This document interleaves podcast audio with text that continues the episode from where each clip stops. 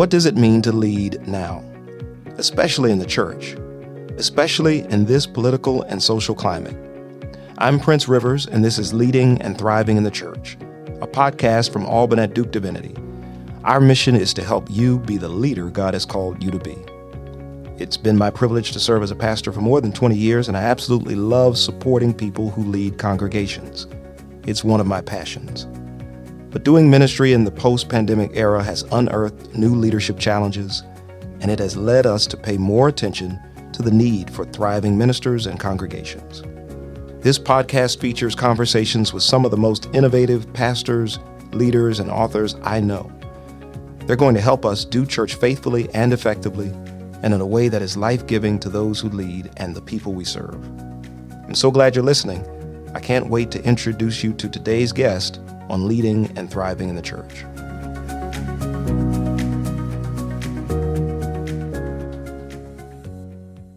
The Reverend Stephen Lewis is the president of the Forum for Theological Exploration, which is based in Atlanta, Georgia.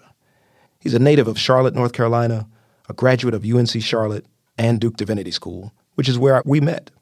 He's the co author of a book called Another Way Living and Leading Change on Purpose. Stephen is a longtime friend, and he has a gift for bringing people together and being a catalyst for transformational leadership. Stephen, I had the chance to experience your leadership firsthand when you started a program called Project Rising Sun, through which you organized a cohort of pastoral leaders for leadership development. And this program began by taking us to the mountains of North Carolina, where we participated in a week long outward bound experience. Most of us had never been camping before. It was such a powerful experience that many of us remain dear friends today, several years later. Welcome to Leading and Thriving in the Church. It's great to be with you and your listeners, Prince. You're at the Forum for Theological Exploration, where you've been serving about 20 years. Congratulations on that. And you're working with young people to help them make a difference through Christian communities. You know as well as I do that Christian communities are changing and facing many challenges. Uh, smaller congregations are dealing with serious financial constraints that have only been magnified by the most recent pandemics. Denominations are facing pastoral shortages. With all of the interactions that you have with pastoral leaders, what are you learning about the church these days? For example, I've noticed that while the COVID 19 pandemic seems to be behind us, we're thankful for that, even though the virus is still around, the impacts of the pandemic are still lingering in the church. So I'm curious about what you're learning about the church, whether it's pandemic related or otherwise. Well, one thing I've learned is that the church is not short, doesn't have any shortage on creativity and, and innovation. That creativity and innovation are present, but sometimes, maybe more than others, is dormant within churches. It seems like only when our back is up against the wall, we're forced to actually break out of our kind of, you know, mode of comfortability to do something different and to see what's possible. So I see that churches, congregations, people within pews really have more capacity that oftentimes goes untapped for the purposes of really thinking about creative and innovative solutions to solve problems that a community might be wrestling with. The other thing I see is that, you know, there is an effort to return to what was. Say more about that. We're creatures of habit, right? So, I mean, it's like, okay, this is over. Let's get back to what we were doing, whether it was working or it was only working for a small majority and not work for everybody, whatever. But you know, there's a thing of really trying to return back to what we used to do. And I think a large part is because we are creatures of habit.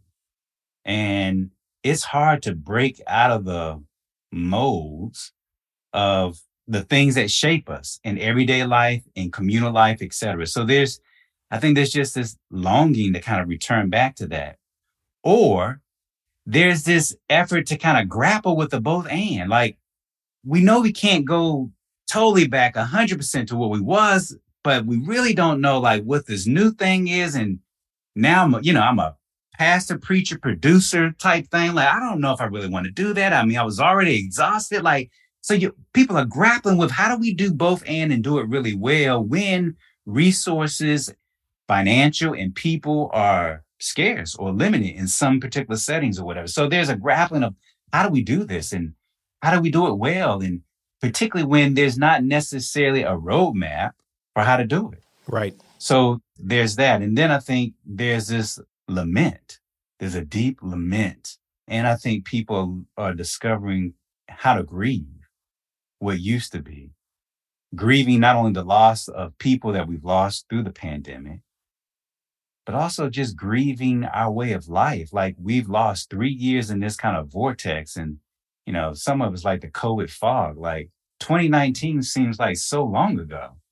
But there's a lamenting that I think people people are doing, whether privately or some case publicly. And there's some of us who is trying to discover what does it mean to grieve publicly and communally and not just from the pulpit, but from the pew and within our families, and agree with what it is that we have to let go of for this moment to live more fully into what we're being called now. It's it can be scary because so much of what we've been trained as seminary graduates and what we've been formed as people in the pews was for a pre-pandemic era. So true we're in a moment now where we're in this kind of bridge time where we're trying to figure out so what does it mean to train people and prepare people for a post-pandemic era what does it mean to shape and form people where the spaces of where we do ministry are no longer limited to just whatever your address is union baptist church now it's online and it's offline it's in small groups is what we do on sundays it's much more fluid and so I think this fluidity brings about a kind of lament and grieving which they're trying to deal with. And then there's a lot of people who want to shape a narrative that says that the church is not declining. The church is declining. We see it statistically, we see it numerically. The church is declining. And the church is and can be a powerful force in the world, in our communities for our formation service. Both are mutually true. So while just focusing on the numbers of the church, you know, shrinking or the sh- church becoming small, at least in North America, doesn't tell the whole story. And you can have a shrinking church and still have be a powerful witness. Well, and a lot of congregations are having to figure that part out because they have plenty of space in their buildings. Right. The community has changed. Right. Maybe population is dwindling how can they stay relevant? So, yeah. So, I mean, I think, you know, so young people are, as they enter into this, they're thinking about that. So, what does it mean to lead shrinking congregations or congregational attendance in one particular form while also being leader of the way in which the congregations and membership or attendance is growing in a new emerging form? So, you know, as church may be declining in terms of how people, you know, get dressed, drive, make a commute, show up on a Sunday morning, that doesn't tell the whole story because then you have in this online space or in these small community groups or circle groups or whatever, where church is happening in a lot of different ways. So it's the different forms by which Christians are congregating and these next generation leaders are trying to figure out how do I tend to all of that the spectrum or how do I tend to one aspect of that? Or how do I recognize that if I go into ministry, I may be starting in one form of the ways in which Christians congregate that may be enter into a moment of hospice where I have to be a chaplain for that form of congregating. And at the same time, I had to be more entrepreneurial for this new form and explosive way in which people are congregating. So there's that. And then I think, you know, there's the longing for churches and their leaders to do more to reach the next generation. So you and I've had this conversation. I mean, churches are organized and built around the people who give to the congregation. And usually it's not your young folks or whatever. That's not to say that people don't have successful or great youth ministries and that type of thing. But I think what the next generation realizes is just a, such an untapped market and more needs to be done in order to reach a new generation who will not know an era prior to the internet, let alone social media. So most of their life, Gen Z and Gen Alpha will be online. So I think there's a longing for the church and its leaders to do more outreach to the next generation and be more socially relevant to communities that they're embedded in, as you've already stated. And then I just say, lastly, the different ways and technologies for doing church and ministry. Think about when you entered ministry 20 years ago and now all the different things and how people are leveraging technology to do ministry today. It's it's a vastly different world. And for us to not acknowledge that and to lean into that and seminaries not to attend to that, I think would be a disservice for uh, this new generation that's going to, to serve in a very different way. You're so right, Stephen. I was just telling someone the other day that I have a whole case of cassette tapes in a closet at home of all of my favorite preachers that I, I thought I was doing something when I was collecting these. And I, I don't listen to them. Obviously, I don't even have a cassette player. But now no one is really even recording messages in that way because you just listen to it on demand. I, I do want to pick up the other part of the emphasis of this show because we've known each other for a few years, a couple of decades to be precise, and you're one of the hardest working and most consistently positive people that I know. And it seems like you've learned how to lead and thrive. So, what have you learned about thriving in leadership in your work at FTE? But also, what do you think thriving ministers have in common? Mm, that's a good question. Well, what I have learned is leadership is not managing. And I think we got a lot of people who are managing versus leading. Leading has everything to do with uncertainty, has everything to do with calling, it has everything to do with moving to a space of humility and a not knowing space. And related to that, I would say is thriving is not abundance of things, of people, of resources, etc. So when I think about those two things together, I'm thinking that part of what I have learned to do is to lean into uncertainty. I don't have the answers to everything that I'm trying to do in the cross of our organization. I spend a lot of time every weekend. I'm getting off the grid. I'm somewhere in the woods by a river in our through a natural park over by our house.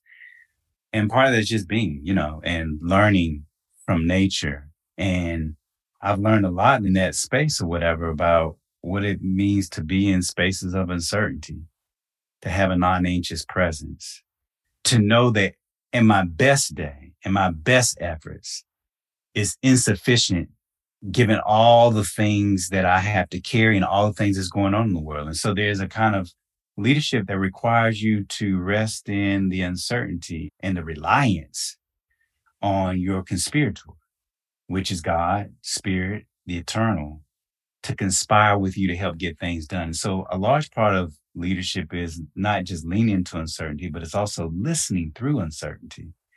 And part of that, what I've sitting in nature and spending time, a lot of kind of contemplative time in nature, you learn a lot about thrive.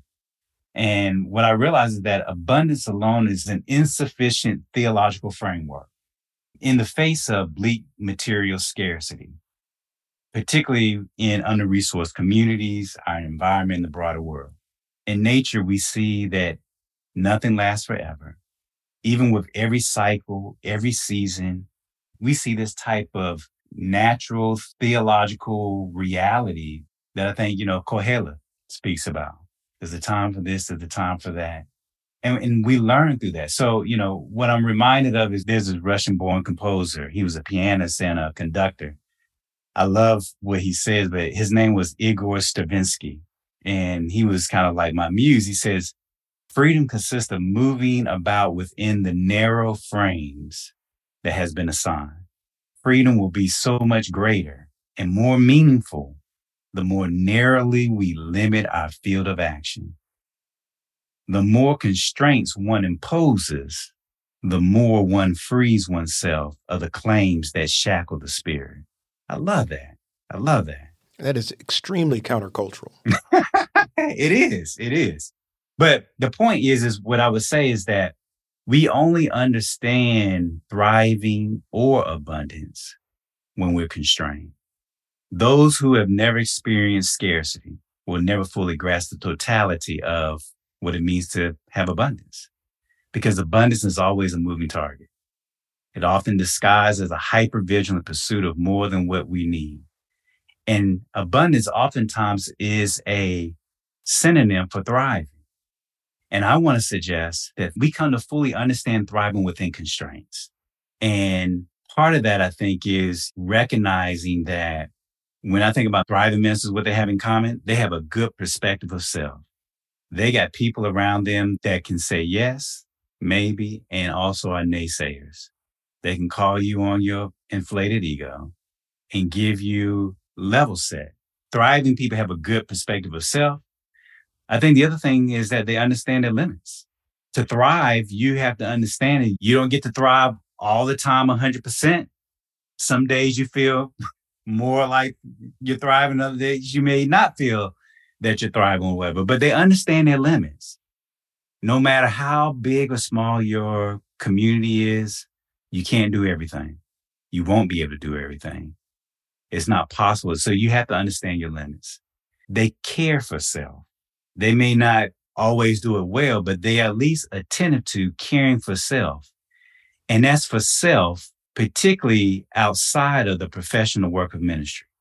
Ministry is not your identity and your identity is not limited to ministry. Ministry is only a part of who you are. And so thriving people, I think, you know, generally have a greater sense of identity that's beyond just what they do on Sunday and what they do from Sunday to Sunday they have friends and they have other interests and hobbies outside of what they do. If they're always reading, if they're always thinking about a sermon, if they're always doing pastoral care, if they're always doing hospital visits, if they're always worrying about, you know, the checkbook, all those things or whatever that comes with ministry, they burn themselves out and they won't be any good for anything else or whatever. You have to be able to step away to be able to recharge, renew. I think somebody called that Sabbath. So how do you find weekly Sabbaths?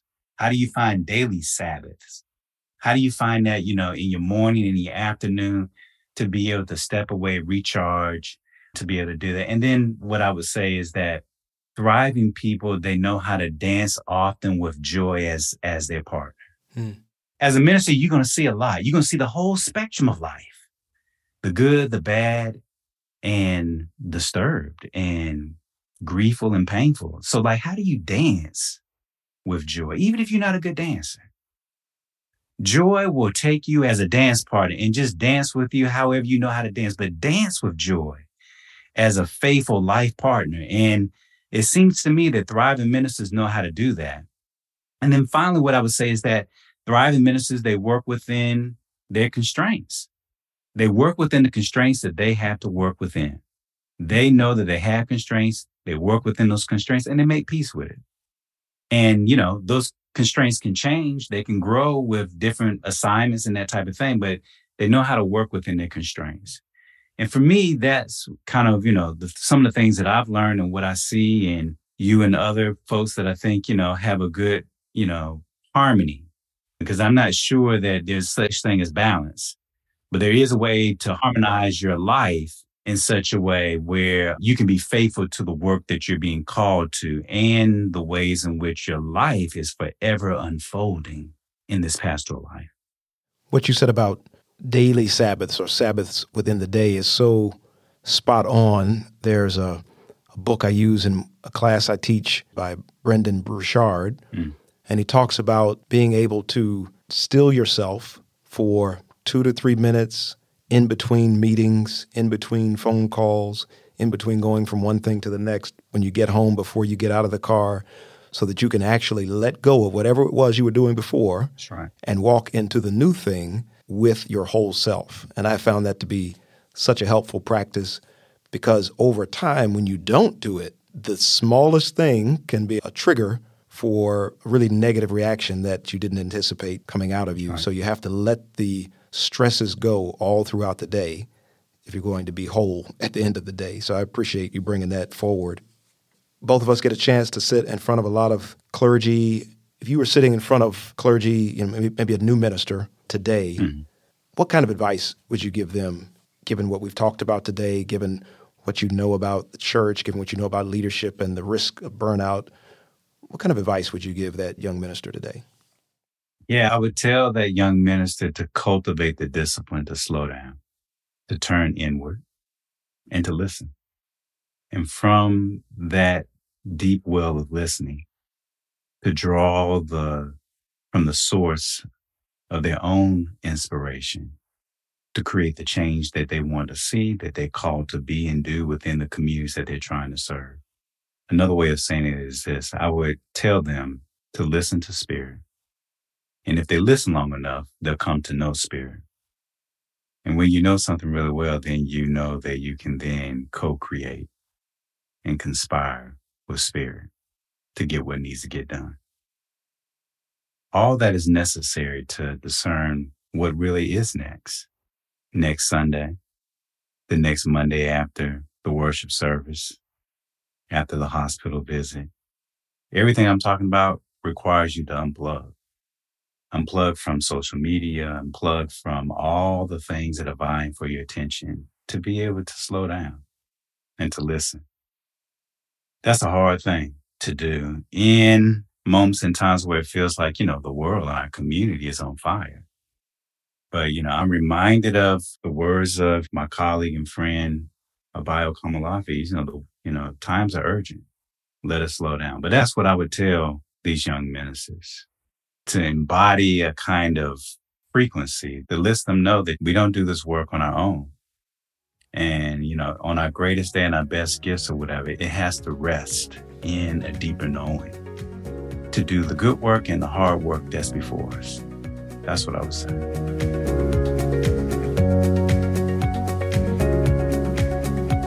The Reverend Stephen Lewis, president of FTE, the Forum for Theological Exploration, has been our great guest today. And I want to thank all of you for listening to this episode of Leading and Thriving in the Church. Our mission is to help you be the leader God has called you to be. Leading and Thriving in the Church is produced by Emily Lund and recorded in the Bryan Center studios on the campus of Duke University. I'm your host, Prince Rivers. If you want more great content about leadership, be sure to check out our website, alban.org,